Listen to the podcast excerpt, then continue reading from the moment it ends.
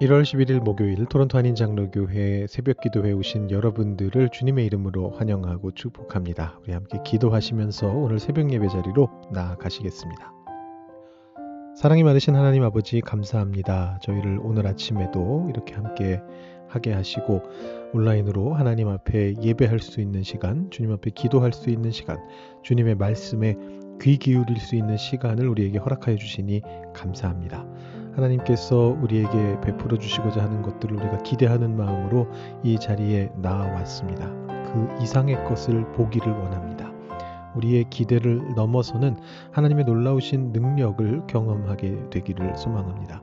오늘 하루도 주님 앞에 의탁드리오니 하나님께서 우리의 삶을 주관하여 주시고 우리 안에 믿음이 계속해서 성장해 갈 수 있도록 도와주셔서 우리의 모든 순간순간마다 우리가 예수님을 의지하는 가운데 그 모든 일들을 극복해내고 주님과 동행하는 삶을 살아갈 수 있도록 주님께서 인도하여 주시옵소서. 오직 예수님만 붙잡으며 나아가는 저희들 되게 하여 주시옵소서. 감사드리며 예수님의 이름으로 기도드립니다. 아멘. 오늘 우리에게 주시는 하나님의 말씀은 신약 성경 요한복음 4장 43절부터 54절까지의 말씀입니다. 요한복음 4장 43절부터 54절까지의 말씀 봉독하도록 하시겠습니다. 이틀이 지남에 예수께서 거기를 떠나 갈릴리로 가시며 친히 증언하시기를 선지자가 고향에서는 높임을 받지 못한다 하시고 갈릴리에 이르심에 갈릴리인들이 그를 영접하니 이는 자기들도 명절에 갔다가 예수께서 명절 중 예루살렘에서 하신 모든 일을 보았음이더라. 예수께서 다시 갈릴리 가나에 이르시니 전에 물로 포도주를 만드신 곳이라 왕의 신하가 있어 그의 아들이 가버나움에서 병들었더니 그가 예수께서 유대로부터 갈릴리로 오셨다는 것을 듣고 가서 청하되 내려오셔서 내 아들의 병을 고쳐 주소서 하니 그가 거의 죽게 되었습니다. 예수께서 이르시되 너희는 표적과 기사를 보지 못하면 도무지 믿지 아니하리라. 신하가 이르되 주여 내 아이가 죽기 전에 내려오소서. 예수께서 이르시되 가라 내 아들이 살아있다 하시니 그 사람이 예수께서 하신 말씀을 믿고 가더니 내려가는 길에서 그 종들이 오다가 만나서 아이가 살아있다 하거늘 그 낫기 시작한 때를 물은즉 어제 일곱 시에 열기가 떨어졌나이다 하는지라. 그의 아버지가 예수께서 내 아들이 살아있다 말씀하신 그때인 줄 알고 자기와 그 온 집안이 다 믿으니라. 이것은 예수께서 유대에서 갈릴리로 오신 후에 행하신 두 번째 표적이니라. 아멘. 사마리아의 이야기가 마무리되고 이제 갈릴리에서의 이야기가 잠깐 나옵니다. 공간복음과는 다르게 요한복음은 예수님께서 사역하시면서 공생의 사역 중에 어, 예루살렘에 있는 유대 지역과 예수님의 고향인 갈릴리 지역을 오가면서 사역하셨던 것으로 그렇게 기록합니다. 공간복음에서는 예수님이 세례 요한을 통해서 세례 받으신 후에 어, 예루살렘 남쪽으로 어, 내려가셔서 네개부 광야에서 마귀에게 시험 받으시고 그 후로는 갈릴리로 올라오셔서 어, 대부분의 사역을 하신 것으로 그렇게 기술을 합니다. 그런데 요한복음은 그렇지가 않습니다. 예수님께서 명절 때마다 예루살렘에 내려가신 것으로 기록을 하는데 그래서 어, 이제 사장인데 벌써 몇 번 왔다 갔다 하셨습니다. 1장에서 요한에게 세례받으신 곳은 유대 지역이고 2장 앞부분에서 가나 혼인 잔치의 표적을 보이신 곳은 갈릴리입니다. 2장 후반부에서 성전을 정화하신 사건은 유대 지역이고 그건 예루살렘이죠. 3장의 니고데모와의 대화도 거기서 이루어진 것 같습니다. 그 후에 4장에서 갈릴리로 가시면서 사마리아를 지나가시는 거죠. 그리고 오늘 말씀에 드디어 갈릴리 가나에 다시 도착하셨다가 내일 5장 말씀에서는 또다시 예루살렘 성전 근처 베데스다 연못가로 가 계십니다. 그리고 또 6장이 되면 오병이어의 기적을 갈릴리 바닷가에서 일으키시고 7장에서는 다시 또 초막절을 맞아서 성전에 가 계십니다. 거의 뭐 홍길동처럼 왔다 갔다 하십니다. 아, 그리고 뭐 아마 7장 이후로는 대체로 유대 지역에 가깝게 계셨던 것으로 그렇게 보여집니다. 공간복음의 기록하고 요한복음의 기록 중에 어느 기록이 실제 예수님의 사역에 더 부합했는가? 이것은 알 길이 없습니다. 우리가 예수님의 공생의 사역을 흔히 3년이라고 얘기하는데 이것도 요한복음에서 명절 때 예수님이 예루살렘을 방문하셨던 기록을 토대로 어, 계산해 보니까 최소 3년은 넘겠는데 뭐 이렇게 계산을 한 겁니다. 근데 이게 뭐 분명한 건 아니죠. 그렇기 때문에 사실 어, 요한복음에 나오는 어떤 그 시간 전환의 개념, 어떤 장소가 바뀌는 개념 이런 거에 우리가 그렇게 크게 유념할 필요는 없습니다. 요한의 목적은 예수님의 어떤 연대기를 기록하려고 했던 게 아니고요. 예수님이 시간 순서대로 장소 순서대로 어디 어디에 계셨는가 이거를 이렇게 뭐 구글 지도에서 저희들의 행적을 기록하듯이 그렇게 기록하려고 했던 게 아니고 예수님이 어떤 사역을 하셨고 그게 어떤 의미인가를 밝히기 위해서 복음서를 썼기 때문이죠. 요한은 4장까지는 어, 그래도 뭐 이틀 후에 뭐 사흘째 되던 날 이런 표현들을 좀 쓰는데 5장부터는 쭉 보시면 그나마도 그 후에 이런 표현으로 어, 이렇게 뭉뚱그려진 표현으로 바꾸게 됩니다. 아무튼 오늘 말씀에서 이틀이 지남에 이렇게 시작하는데요. 이건 이제 물론 앞 내용에 나오는 사마리아 사람들과 어울리신 시간을 말하는 것 같기는 합니다만 정확한 것은 알 수 없습니다. 사마리아에서 정확히 이틀 계셔서 그 후에 바로 가나로 도착하신 건지 이런 부분들은 사실 정확하진 않고요. 중요한 건 뭐냐 하면 이제 갈릴리로 가신다라는 건데 어, 어디로 가시는가 하면 가나에 다시 도착을 하셨습니다. 여기에서 예수님이 한 사람을 만나게 되는데 그는 가버나움 사람이었습니다. 왕의 신하라고 그렇게 기록이 됩니다. 여기서 말하는 왕은 가버나움을 중심으로 활동했던 분봉왕 헤롯 안디바를 이야기하는 것 같습니다. 아무튼 그의 신하니까 높은 사람이죠. 고관입니다. 자, 이런 고관이 와서 예수님께 특별한 청을 드립니다. 아들이 병들었는데 고쳐 주옵소서 이런 얘기입니다. 어, 왕의 고관이라면 단순하게 뭐 홀로 와가지고 남루하게 입고 부탁하진 않았을 것 같고요. 뭐 종들도 데리고 와서 온몸에 나 고관이요 이렇게 써붙이고서 부탁을 했겠죠. 그런 점을 감안해 보면 이 왕의 고관이 예수님께 부탁하는 태도는 음, 상당히 겸손한 편인 것 같습니다. 내 아들의 병을 고쳐 주소서. 예, 아마도 상당히 절박했던 것으로 보여집니다. 아픈 아들을 두고 굉장히 멀리까지 왔는데 보시면 어, 가나라고 하는 곳은 갈릴리 호수에서 서편으로 꽤 떨어진 산지에 위치하고 있고요. 어, 반면에 가버나움은 갈릴리 호수 북쪽의 해안가에 있는 도시입니다. 어, 백문이 불여일견이라고 지도를 보여드리겠습니다. 아, 왼쪽 아래 중간 부분에 빨간 네모 어, 가나 혼인잔치 기념교회라고 적혀 있고 그 밑에 영어로 아, 카파 카나라고 적혀 있는데 여기가 아마도 어, 가나였던 것으로 보이는 추정되는 곳입니다. 정확하진 않지만 아마 이 근처인 거로 보여집니다.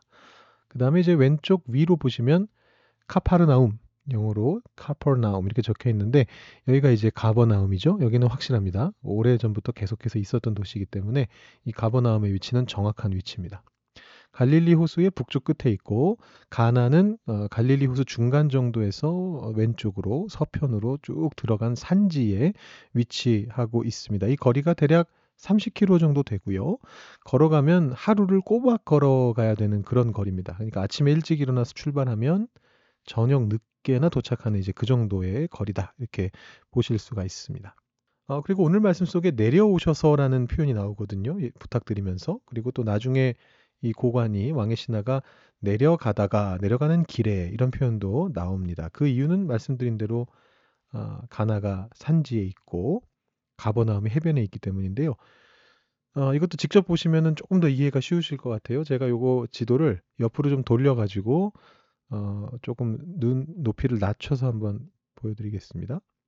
어, 갈릴리 호수 북쪽에서 가버나움 바로 위, 위에 서 이제 가나를 바라본 그림이라고 보시면 될 것 같아요. 바로 지도 맨 밑에 보시면 카파르나움 적혀 있고 가버나움, The Town of Jesus 이렇게 적혀 있죠. 그리고 위에 보시면 빨간색 표시 있는 데에 가나 혼인 잔치 기념 교회 이렇게 적혀 있습니다. 그러니까 처음에는 해안가로 걸어가다가 산으로 걸어 올라가는 길이다 이렇게 보시면 되겠습니다. 어, 이 고관이 예수님을 만난 시간은 그 만난 시간은 안 적혀 있는데 앞에는 안 적혀 있는데 뒤에 나오죠. 아들이 낳은 시간이 곧 예수님이 말씀하신 시간이고 그게 곧 고관이 예수님을 만난 시간인데 그건 7시입니다. 김요한 목사님께서 사마리아 여인 이야기 설교하실 때 말씀하셨던 것처럼 유대인 시간으로 6시가 정오니까 이 7시는 오후 1시입니다. 자, 이런 어떤 지리적인 시간적인 상황을 염두에 두고 다시 한번 고관의 행동을 돌아보겠습니다. 이 높은 관리가 가나에서 혼인잔치 기적을 베푸셨다라는 이 예수님께서 유대에서부터 갈릴리로 돌아오고 계시다라는 그런 소문을 들었습니다. 가나로 오신다 이렇게 들었겠죠. 아들의 목숨이 경각에 달려 있는 상황에서 이 관리는 체면을 무릅쓰고 예수님께 부탁을 드리기 위해 가버나움에서 가나로 왔습니다. 오르막길이고요. 지금 눈에 보이시는 것처럼 하루 꼬박 걸어서 걸리는 길을 걸어왔습니다. 예수님을 오후 1시에 만났습니다. 즉 그 전날 출발했다는 뜻이죠. 고생고생해서 1박 2일 도보 여행을 해서 오르막길을 올라서 예수님 앞에 온 겁니다. 그리고 나서 겸손하면서도 절박하게 얘기하는 겁니다. 제 아들을 고쳐 주십시오. 지금 얼마나 절박하겠습니까? 아들이 곧 죽을 것 같은데 예수님이 허락하시더라도 이 예수님을 모시고 하루 길을 또 내려가야 돼요. 그런데 예수님의 답변은 이 굉장히 절박한 이 고백에 대한 답변인데 좀 의아하게도 굉장히 무뚝뚝하고 시큰둥한 반응입니다. 4장 48절 보시면 예수께서 이르시되 너희는 표적과 기사를 보지 못하면 도무지 믿지 아니하리라. 예수님의 반응이 이렇게 시큰둥하니까 이 고관의 태도가 더 절박해집니다. 주여 내 아이가 죽기 전에 내려오소서. 지금 죽기 직전입니다. 이렇게 이제 얘기를 합니다. 그랬더니 예수님께서 어, 드라마틱한 아주 충격적인 상상 불가의 뭐 어떤 표현법을 써도 이 고관이 느꼈을 충격을 표현하기는 힘들 것 같은데 아무튼 그런 놀라운 답변을 주십니다. 그 답변은 가라 내 아들이 살아 있다 이런 표현입니다. 예전에 개혁 한글판 번역에서는 이걸 더 충격적으로 내 아들이 살았다 이렇게 번역을 했고요. 영어 번역들은 대체로 미래형으로 어떤 의지를 담는 표현으로 will live 이렇게 씁니다. 살 것이다 이렇게 어, 씁니다. 이게 이제 살아있다라고 번역된 까닭을 저는 잘 모르겠는데 개혁 개 정판에서 아마 취지는 제 생각입니다만 이게 동사긴 합니다만 이 살다라는 말이 실질적인 의미는 굉장히 뭔가 상태를 나타내는 그런 뜻이거든요. 그래서 이게 움직임을 기술하는 게 아니라서 그런 점을 좀 살리기 위해서 살아있다라고 번역한 것 같은데 어, 잘된 번역인지 조금 미묘한 부분이 있습니다. 아무튼 여기서 핵심은 현재 지금 그 아들이 살아있다라는 걸 얘기하려는 게 아니고 살아있고 앞으로도 살 것이고 바꿔 말하면 죽음에서부터 벗어났다라는 그런 의미의 문장이라고 보시면 됩니다. 그래서 이 경우에는 사실 의미상으로는 어, 한글판 개혁 한글판의 버전이 좀 나은 것 같긴 합니다. 내 아들이 살았다. 이제 너 이제 내 아들은 너의 아들은 살았다. 이렇게 말씀하신 거죠. 상당히 충격적이죠. 방금 거절하셨던 분 어디 가셨습니까? 조금 전에 무뚝뚝 하셨던 분 어디 가셨습니까? 무슨 요즘 표현으로 하면은 츤데레이신가요? 겉으로는 무뚝뚝하지만 속은 따뜻한 뭐 그런 분이신가요? 자, 이 말씀 자체는 상당히 충격적인데 사실 더 충격적인 것은 이 고관의 반응입니다. 여러분 이 말만 듣고 믿을 수 있나요? 아들이 죽어가고 있는데 굉장히 짧습니다 말씀이 가라 내 아들이 살았다. 그 전 말씀은요.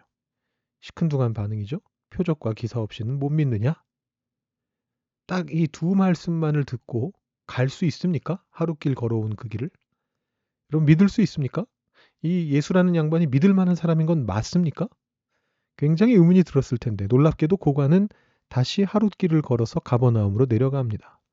중간에 하룻밤을 잤습니다. 오후에 출발했으니까 그날 안에는 도착 못하죠. 그리고 아침이 되어 다시 출발하는데 가버나움에서 출발한 자신의 종들을 만납니다. 아이가 나았다는 겁니다. 살았다는 겁니다. 시간을 물어보니까 예수님 말씀하셨던 바로 그 시각이었다는 겁니다.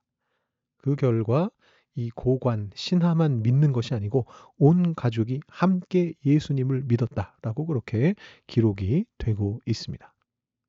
예수님은 분명히 표적과 기사를 봐야만 믿는 믿음에 대해서 부정적인 말씀을 하셨습니다.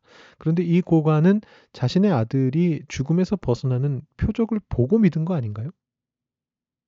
여기에 믿음의 깊은 차원이 들어 있습니다. 결과만 놓고 본다면 이 고관이 분명히 표적을 보고 믿은 것 같습니다. 하지만 그 전에 다른 차원의 믿음이 끼어들었습니다. 그건 뭐냐면 예수님의 말씀만을 듣고 믿는 차원입니다. 50절에 그 사람이 예수께서 하신 말씀을 믿고 갔다. 이렇게 이야기합니다. 만약에 예수님께서 직접 가셔서 치유해 주셨더라면 이 고관의 믿음은 그냥 표정만 보고 믿는 믿음에 머물렀을 것입니다. 와, 예수님 대단한 분이시네. 앞으로도 계속 믿으면 우리 집에 좋은 일 많이 생기겠네. 이 정도 차원의 믿음에 머물렀겠죠. 그런데 예수님께 내 아들이 살았다. 가라 이 말씀을 듣는 그 순간에 이 고관의 마음속에 또 다른 차원의 믿음이 생겨난 것입니다. 말씀을 믿는 믿음이 생겨난 것입니다. 그리고 이 두 믿음이 아들이 정말로 치유되는 것을 통해서 하나로 결합되는 순간에 시너지 효과가 일어났습니다. 아주 폭발적인 힘을 가진 믿음으로 바뀌어 버렸습니다. 자기 혼자만이 아니고 온 가족이 함께 예수님을 믿는 경지까지 도달하게 됐습니다. 여기에 보면 온 집안이라는 표현이 나오는데 고관의 집안이라는 표현은 가족만 얘기하는 게 아니고 종들도 다 포함됩니다. 그러니까 주변 사람들까지 다 믿게 됐다는 겁니다. 우리들에게도 이런 믿음의 단계가 있습니다. 때로는 우리도 단순히 표적 때문에 예수님을 믿습니다. 우리가 처음 믿을 때는 대체로 그러했죠. 누군가 내 주변에 있는 죽을 병에 가진 자가 살아나고 무언가 안 풀리던 일이 기도로 해결이 되고 주변에 누군가 신앙 있는 자가 놀라운 모습을 보여주고 그래서 오 교회라는 곳이 뭔가 있긴 있는 곳인가 보다 예수라는 자가 진짜 능력이 있긴 있나 보다 그런 마음으로 교회에 나옵니다. 그런데 어느 순간에 그런 우리의 마음에 예수님이 도전해 오십니다. 표정만 보고 믿지 말고 내 말을 믿고 새로운 도전을 할 수 있느냐? 아직 눈에 보이는 게 없어도 이 눈에 아무 증거 아니 배워도 나와 같이 갈 수 있느냐?